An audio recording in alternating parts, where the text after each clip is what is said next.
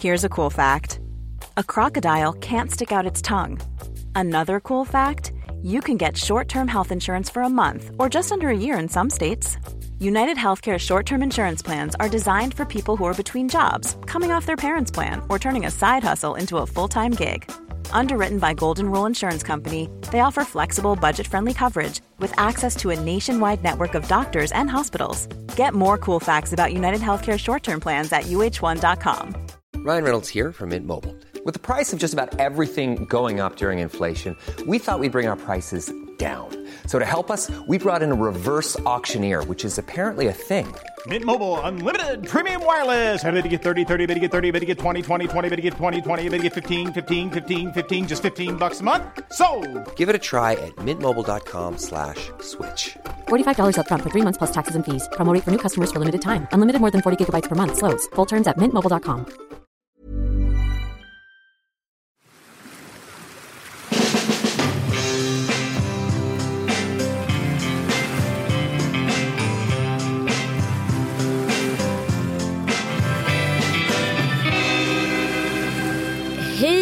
och välkomna till Lille Lördag Sommar. Och de här är ju lite special. Vi kommer ha lite gäster, vi kommer ha lite enämnespoddar och så vidare.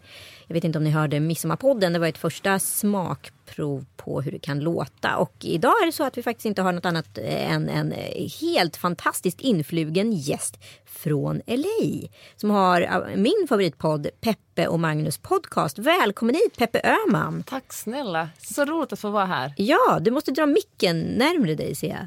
Så. Så här. Jag är ju inte van att jobba i en sån här proffsstudio. Nej, just det. Men det är, nu får du prova på hur det är. hur var midsommar? Ah, underbar. Jag har ju gjort ett beslut, eller jag och min man Magnus har gjort ett beslut att vi firar i stan. Ingen stress för uh, ifall det ska regna eller inte regna, vem som ska sova var eller vilka vänner man ska fira med. Bara i stan, köpa lite skagenröra, dricka lite champagne på balkongen. Underbart. Ja, och jag ställde in midsommar helt i år. Jaha, varför det? Nej men för jag har inte barnen och jag har inget, eh, om jag ska vara riktigt ärlig, jag tror inte jag haft en bra midsommar de senaste typ tio åren. Ja, men det var därför vi började fira i stan. Ja. Midsommar, det är så många höga förväntningar som aldrig riktigt uh, infylls.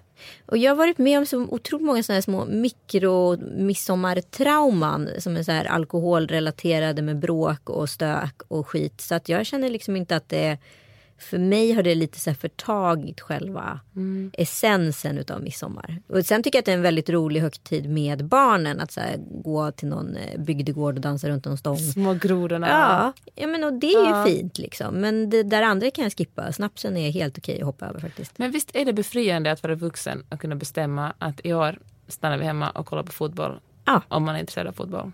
Exakt. Sån tur då att VM har linjerat med det här. Och eh, det har ju hänt en del grejer här under VM så det kändes lite som att vi nödgades att göra en specialpodd nästan om det här.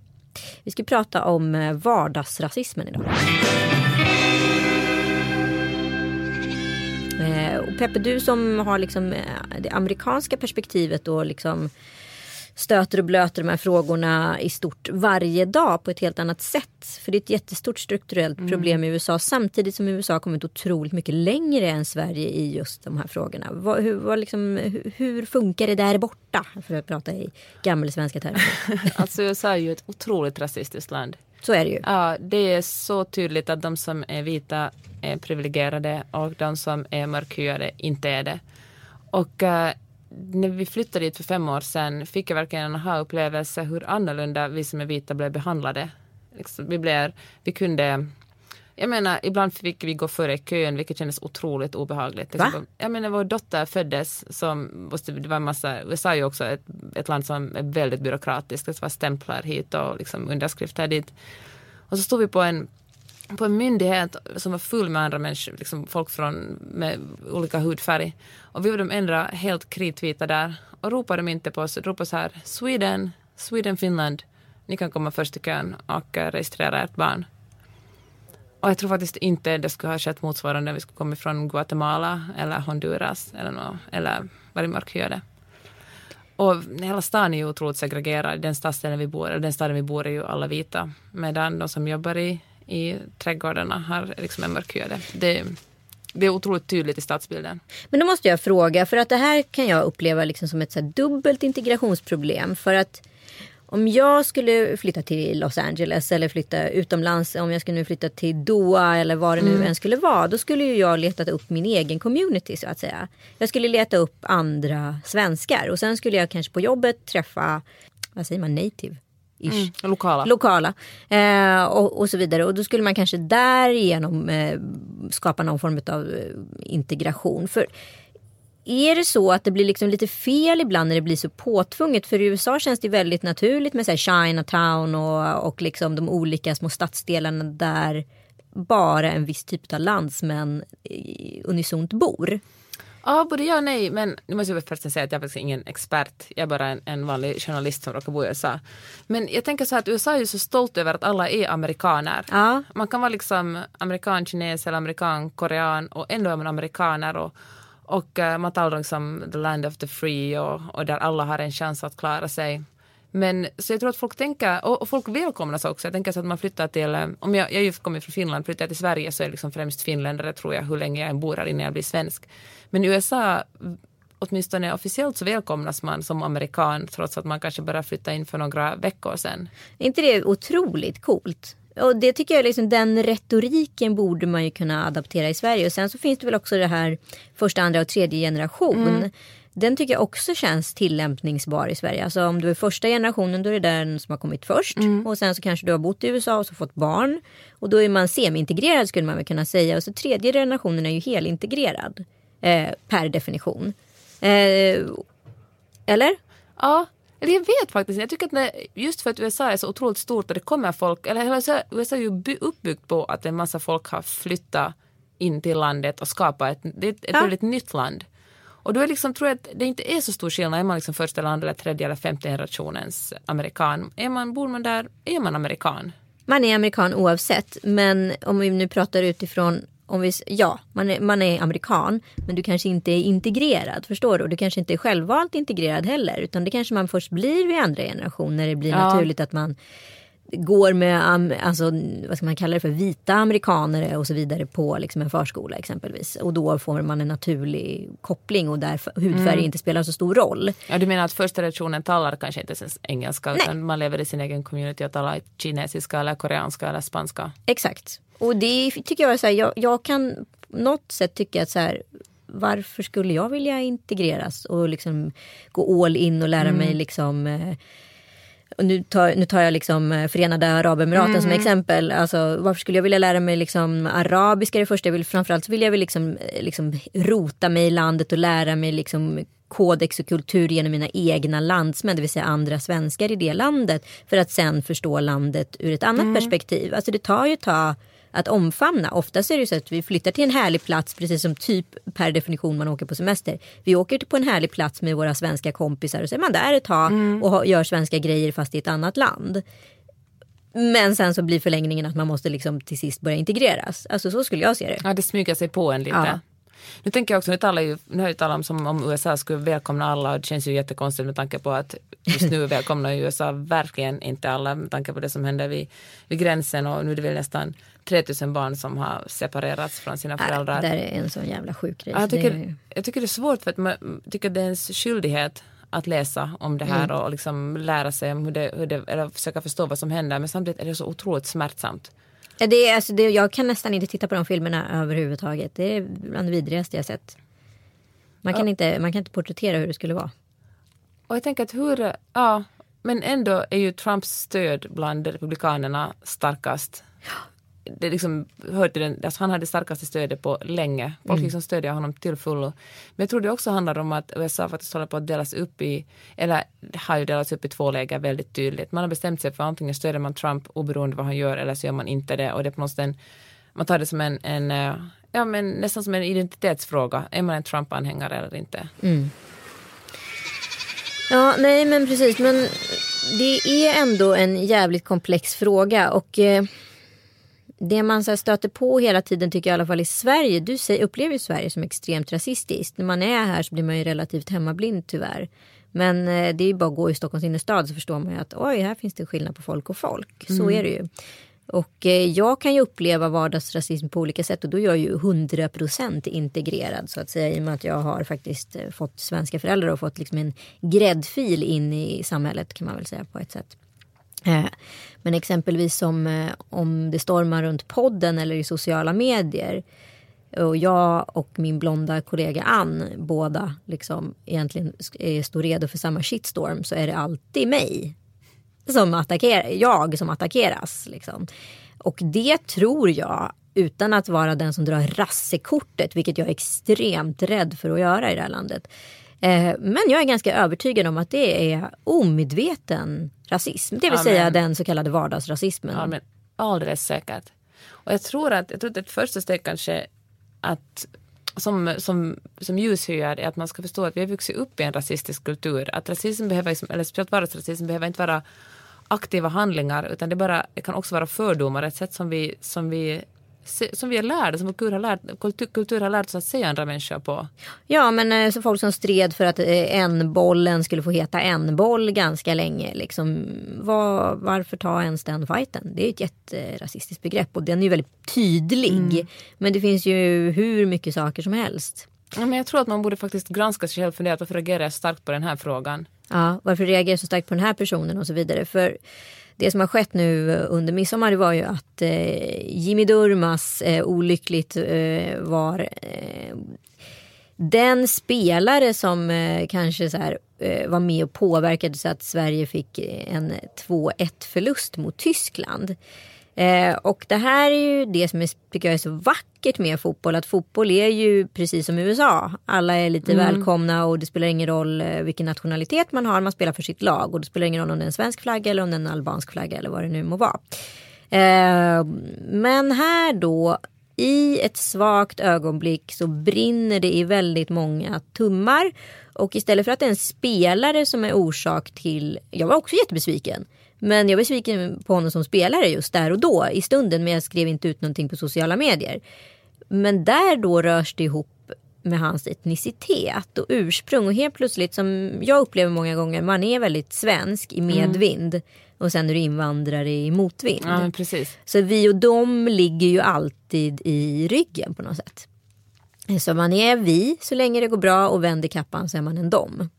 Men det som tyck, jag tycker är obehagligt är folk, eller kanske hur snabbt folk reagerar. Hur snabbt, ofta det är många unga killar som, som skrev otroligt rasistiska kommentarer på, uh. på sociala medier. Och hur, eh, hur fort det går och hur... Eh, jag tror folk inte hinner tänka efter. Hur liksom man bara ja, men blir arg, skriver ut det utan att fatta vilken, vilket ett otroligt övertramp det är. Ja.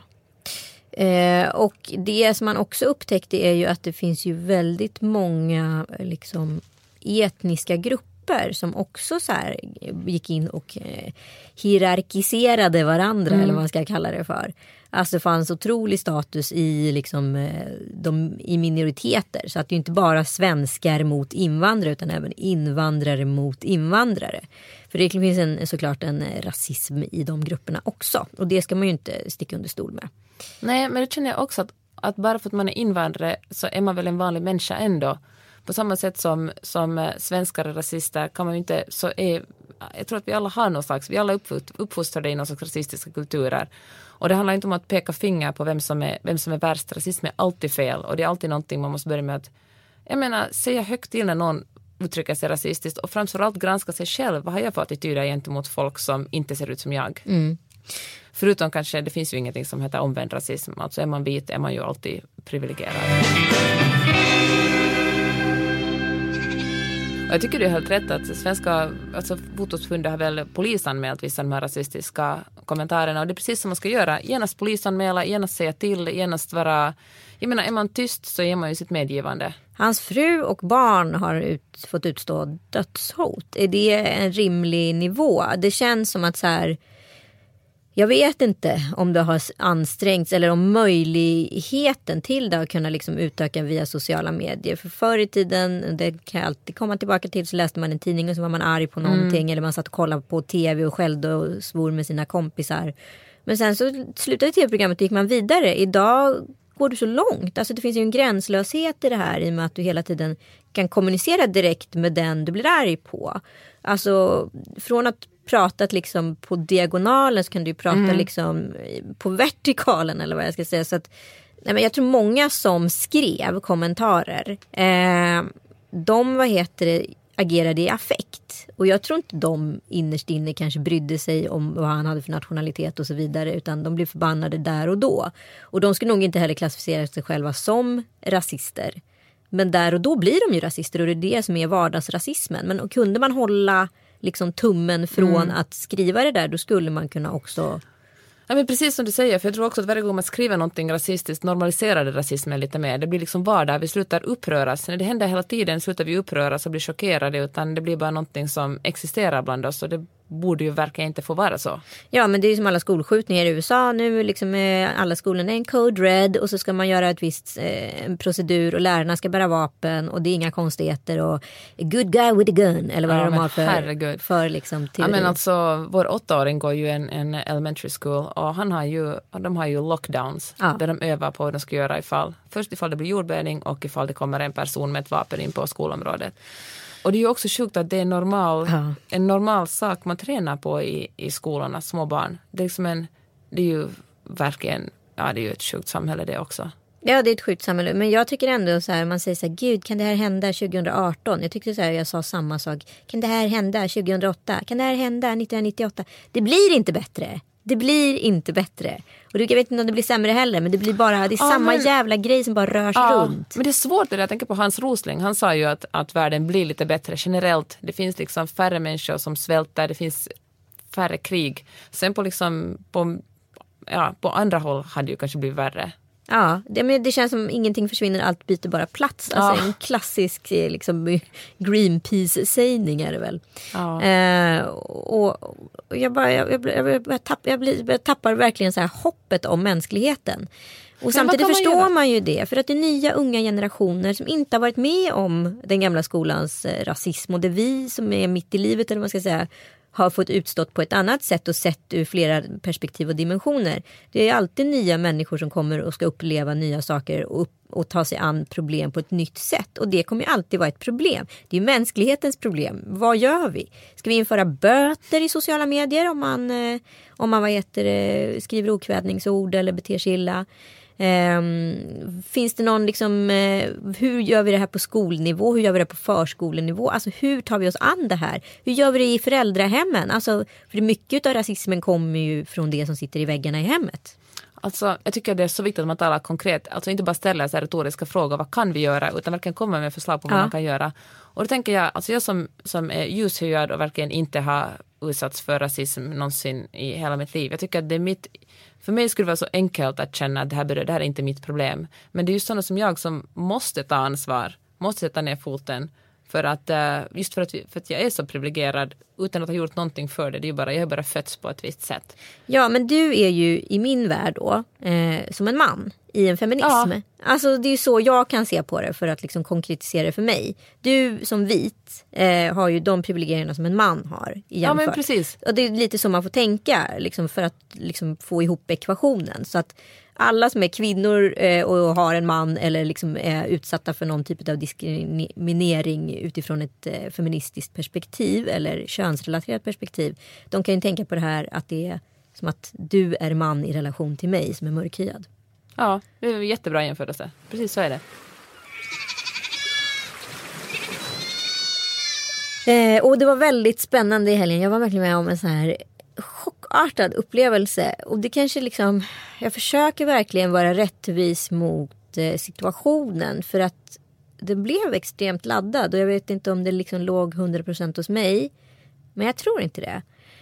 Vi var i alla fall nere i eh, Köpenhamn under midsommar och sen så eh, eh, firade vi liksom midsommardagen så att säga i eh, på, nere i Ystad på Saltsjöbaden där. Eh, och sen på vägen hem så ska vi köra mot, eh, ja, ta oss an E4 och då måste vi korsa lite små kringelikrokvägar. Och vi är mitt ute i skogen har väl inte riktigt koll på, vi sitter och lyssnar på spellistan på Spotify och sådär. Så står det plötsligt bara, åker något otroligt vacker så här, bokskog och det är så här, ja, det är Lilleputteland. Alltså så här, Ja, sommaridyllen i Sverige. Sommaridyllen i Sverige. Så här, vi måste bara så insupa det här tillfället. Det är så vackert allting. Allting är perfekt. Så står det så här, kaffestuga och så pil in till höger. Så vi bara, ah, men fan vi testar, vi tar en kaffe. Det blir perfekt. Vi var lite kaffesugna. Åker in, kommer in på någon liten snårig grusväg och kör på. Och sen så när vi kommer fram till kaffestugan och går in så står det så här, kaffestugan i Sjöbo. Och där serverar då personalen, trots att midsommar är passerat, nu är vi alltså på söndagen, i nationaldräkter. Och jag får också reda på via sociala medier att de serverar i nationaldräkter året runt. Ja. På det här kaféet. Och jag känner mig lite som, eh, vad heter den, Little Britain, the only gay in the village, fast med ett annat ord. Ja. Eh, det blir knäpptyst när jag kommer in där. Och jag blir också knäpptyst. Jag märker att jag försöker samla mig och vara duktig. Ja. För att inte vara fördomsfull eller bete mig illa så de ska få en möjlighet. du känner att du representerar alla som inte är ljushyade eller har folkdräkt? Precis. Jag representerar andra. Och nu bär jag ett viktigt ansvar för hela den befolkningen. Så att jag måste uppföra mig kanske ännu mer Ja. korrekt än möjligtvis de gör. Eh, och jag hör liksom gamlingarna som sitter bakom mig. Jag tänker så här, men det här är på låtsas. De sitter och pratar om anpassning och vi och dem retorik. Gör och, de det? Ja, på fullaste allvar. Och Jag bara så här. Jag skakar alltså. Hela mina så här, händer skakar. Jag är så här, jag måste sitta kvar. Men jag vill bara åka härifrån. Jag är verkligen inte välkommen här. Och de anstränger sig också på ett jättekonstigt sätt mot mig för att här, visa att vi är inte såna svin som alla vet att vi är. Vi representerar Sverige och så vidare. Och jag tänker om jag hade kommit till ett annat land, om det hade kommit till Grekland och några hade serverat i folkdräkt, då skulle jag säga åh vad fint, vad Ja, mysigt. Åh, de så här, brinner för sin landstradition, vad härligt och vad gemytligt. Det här känns så här Genuint. genuint Ja. liksom. Och det var ju genuint. Alltså förstår du vad jag ska säga? För att vara svenskt eller för man skulle kunna säga så här, kanske en amerikansk tolkning på att vara svensk. Om Disney skulle komma dit och göra en film så skulle alla se ut sådär. Ja, faktiskt. Ja. Men hördu, du är nyfiken. Hur ofta, känner du, eller hur ofta är du medveten om din egen hudfärg i Stockholm? Eh, i, Per Stock- dag till exempel? eh, I Stockholm inte alls skulle jag säga. Och, och mina barn, eh, Penny sa tror jag första gången förra året bara men mamma du är brun. eh, så Ja. lite tänker mina barn alltså, på det också. Och eh, nej, jag tror inte jag liksom varken upplevs brun eller kort. som är så här, två uppenbara saker som jag är. Ehm, I alla fall inte direkt uttalat till mig. Eh, sen om jag googlar mitt namn så är det både så Anita Schulman ursprung och längd som kommer upp. Är det sant? Ja, mm, det är det mina toppsök på Google. Nej. Jo. Eh, men nej, inte, inte alls. Men, när du kom, men händer det liksom utanför, händer det ofta om du är ute på landsbygden att du känner dig mer, eh, jag menar du känner dig annorlunda? Nu, ju, nu är ju problemet är att jag har blivit lite privilegierad i och med att jag blivit känd. Så de flesta som kommer faktiskt fram är väldigt snälla. Utan det där jag upplever konkret hat och eh, 100% rasism det är ju bakom skärmen. Det är där Ja, de kommer som såklart. direktmeddelanden på Instagram, eh, som en slinga på eh, Flashback. Eh, eh, som en kommentar på bloggen som jag får blocka. Alltså där är rasismen. Mm. Hur Den känns är det? aldrig direkt. Blir du, hade norm, hade, är du så van vid det så du bara kan skjuta det ifrån dig eller känner du att eh, det påverkar dig? Nej, jag är så otroligt van. Men det är väl klart att det... Jag kan inte säga att jag blir ledsen längre, men det är en märklig känsla. Det är en märklig, märklig känsla. Som så här... Jag ska säga varför? Liksom Ja. så här, varför? Men eh, samtidigt så vet jag att den finns där. Jag är så otroligt van med den. Alltså, jag har ju levt med den hela livet. Alltså, jag vet att jag tror jag stod och tränade på så här, Du gamla du fria när jag var liten. Vi skulle sjunga den på skolavslutningen och då kom någon granne förbi och spottade. Liksom. är det sant? Så har det ju varit. Liksom. Alltså, jag har vuxit upp i Strömstad kommun som var granne med Tanums kommun var Sveriges första SD-kommun någonsin i Sverige. Det alla, halva skolan var med i Vitt motstånd. Alltså så här, rasismen har alltid funnits där. Liksom. Och jag var en bra neger, jag var inte en dålig neger. För en dålig neger var jag då nyanländ invandrare. Jag var en bra neger eftersom jag var så kallat integrerad. Alltså så har ju retoriken gått. Och jag har liksom haft kollegor i vuxen ålder som har liksom på fullaste allvar skämtat. Så här, nu kommer hon lilla negern. Alltså, Är, är det sant? Ja, ja, och det här har varit mina vänner liksom, under många år. Ehm, så så har det ju varit liksom. Och jag har försökt anpassa mig till det. För Men- att passa in. Tror du att Sverige har blivit mer rasistiskt eller, är det bara, eller har vi blivit mer medvetna om rasismen? Eh, nej, jag tror vi är exakt lika rasistiska. Som jag säger att det kommer nya generationer som ska pröva samma liksom, trial and error som förut. Sen kan man ju alltid hoppas på att varje föräldrageneration då som blir, blir lite mindre rasistisk. Men det verkar ju inte bli så. Eller? Nej, nej det tror jag inte. Eller, ah, fan, det är en supersvår fråga. Jag tänker då på USA där, eh, där en ny form av, av eh, jag, jag tror att det som man, det, det, det mera, sociala medier har gjort det mer okej att uttrycka sig rasistiskt, Ja. riktigt grovt rasistiskt. Och eh, det kan ju vara att den rasismen alltid har funnits inom folk men det bara liksom har ploppat fram nu. Men jag tror också det att, man har, att, att, det, att rasismen blivit mer normaliserad i sociala medier, att folk kanske till och med agerar på den mer våldsamt nu än kanske förr. Jag vet faktiskt inte. Jag lyssnade på eh, P3 Dokumentär, det här eh, Helenmordet som var 1989 nere i Hörby i Skåne. Vi åkte förbi där så det var därför liksom den grejen kom upp. Och jag hon var ju ett år yngre än mig när hon blev mördad utav Ulf Olsson. Och eh, det drabbade mig så hårt redan då. Så att det här brottet alltid liksom legat så här nära till hands. Så jag går ofta tillbaka till det och tänker på den tiden. Och det samhälle som var då och hur saker och ting såg ut. Men det som var intressant i den P3-dokumentären, för då fick man höra liksom hela förundersökningen och sen satt jag och malde massor hemma om det här efteråt.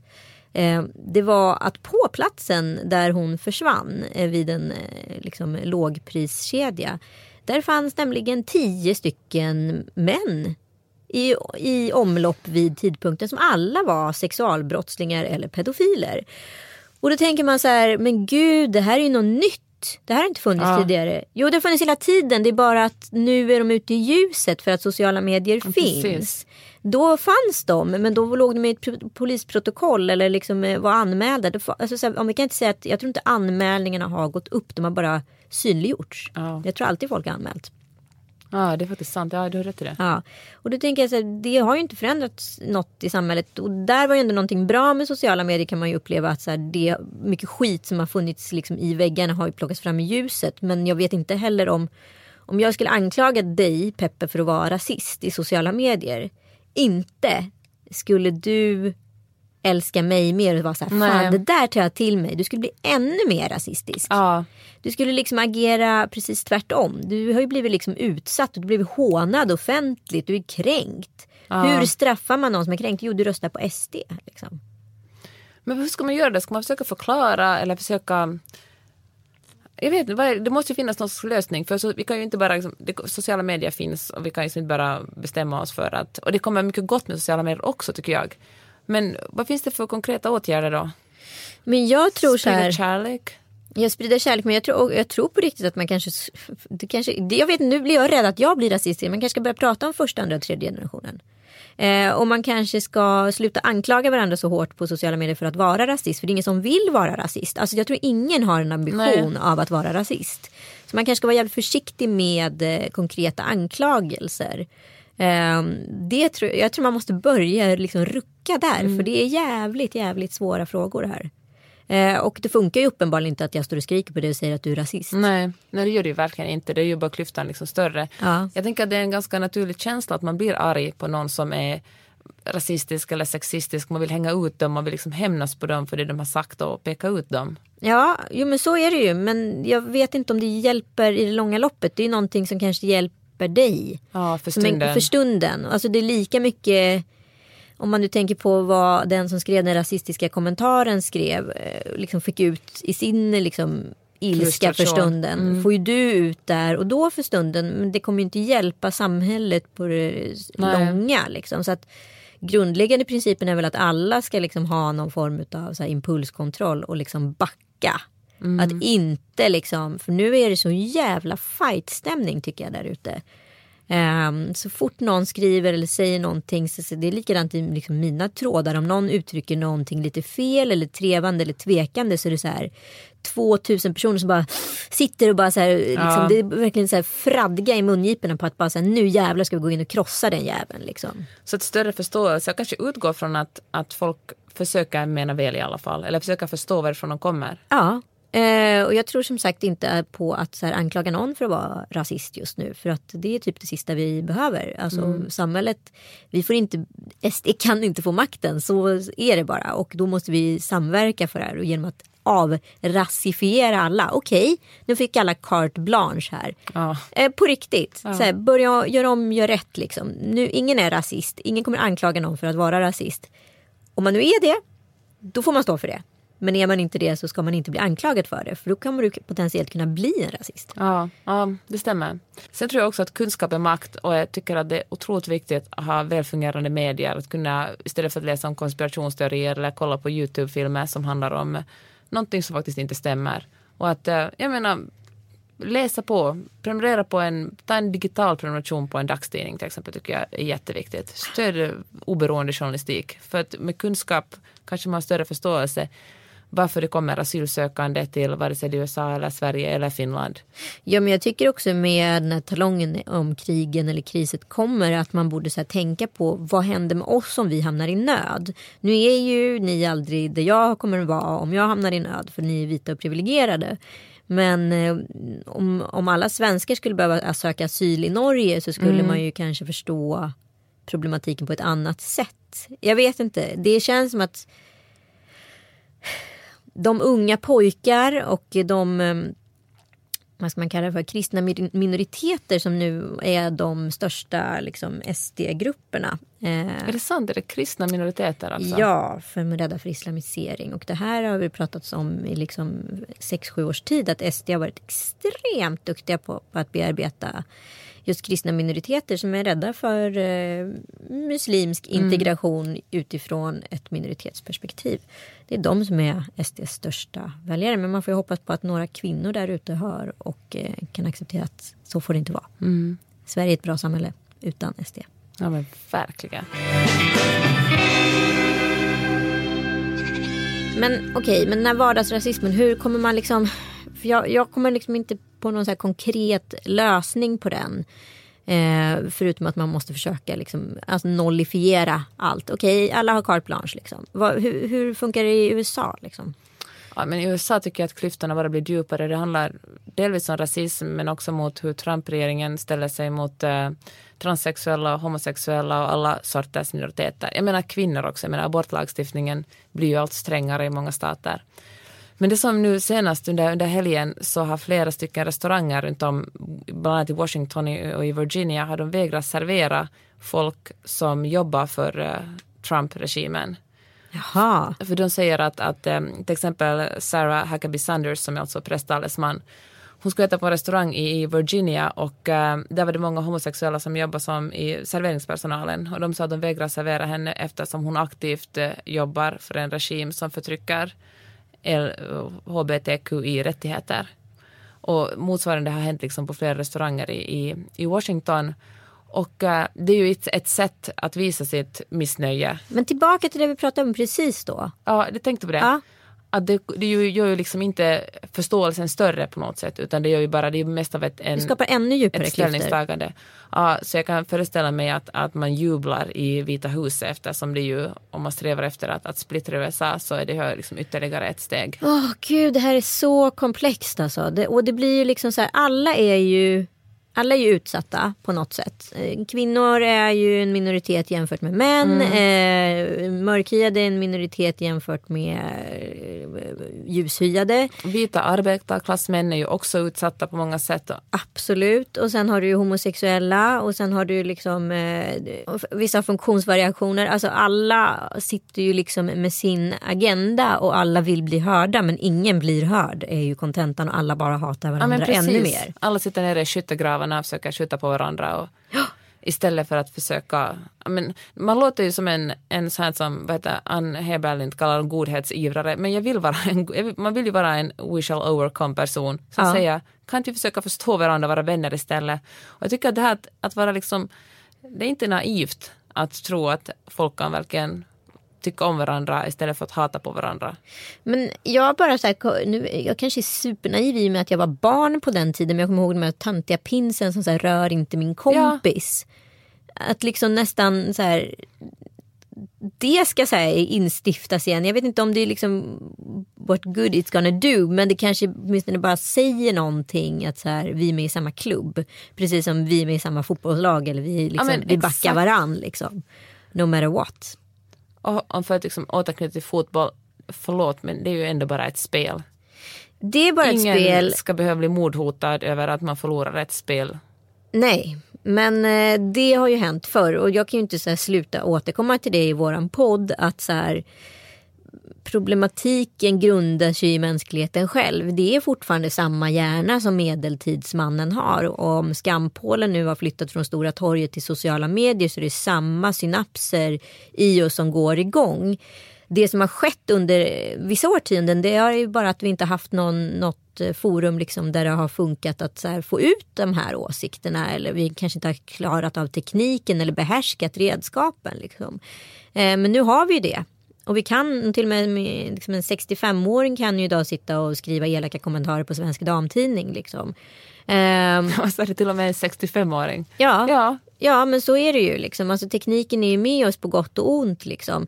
Men då handlar det ju om att då måste ju vi sätta igång och skärpa till oss. För att allting kan ju, the sky's the limit, everything can be done. Ja, men då måste ju vi hantera oss som art.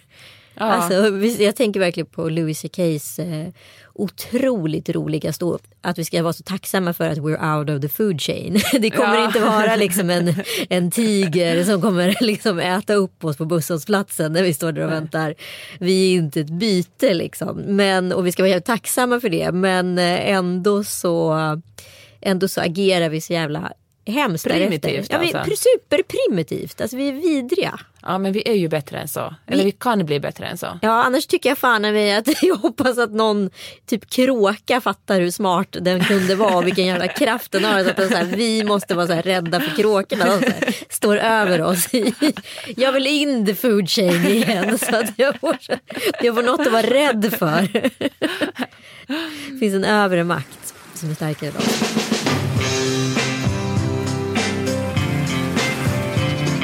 Peppe, hur ser sommaren ut? Jag ska tillbringa nästan hela sommaren i Stockholm, lite i Helsingfors, lite ute i vårt sommarställe i den finska skärgården. Det ska bli så underbart. Underbart. Ja, Jag flyr landet nu eh, efter helgen och eh, beger mig söderöver i Europa. Byta lite på klimaten helt enkelt. Ja, ja det låter härligt. Ja.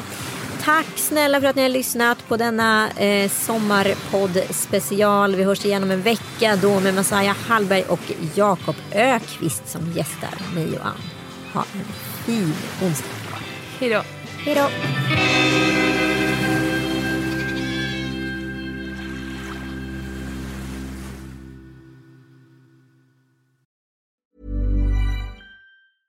Hey, it's Paige DeSorbo from Giggly Squad. High quality fashion without the price tag. Say hello to Quince.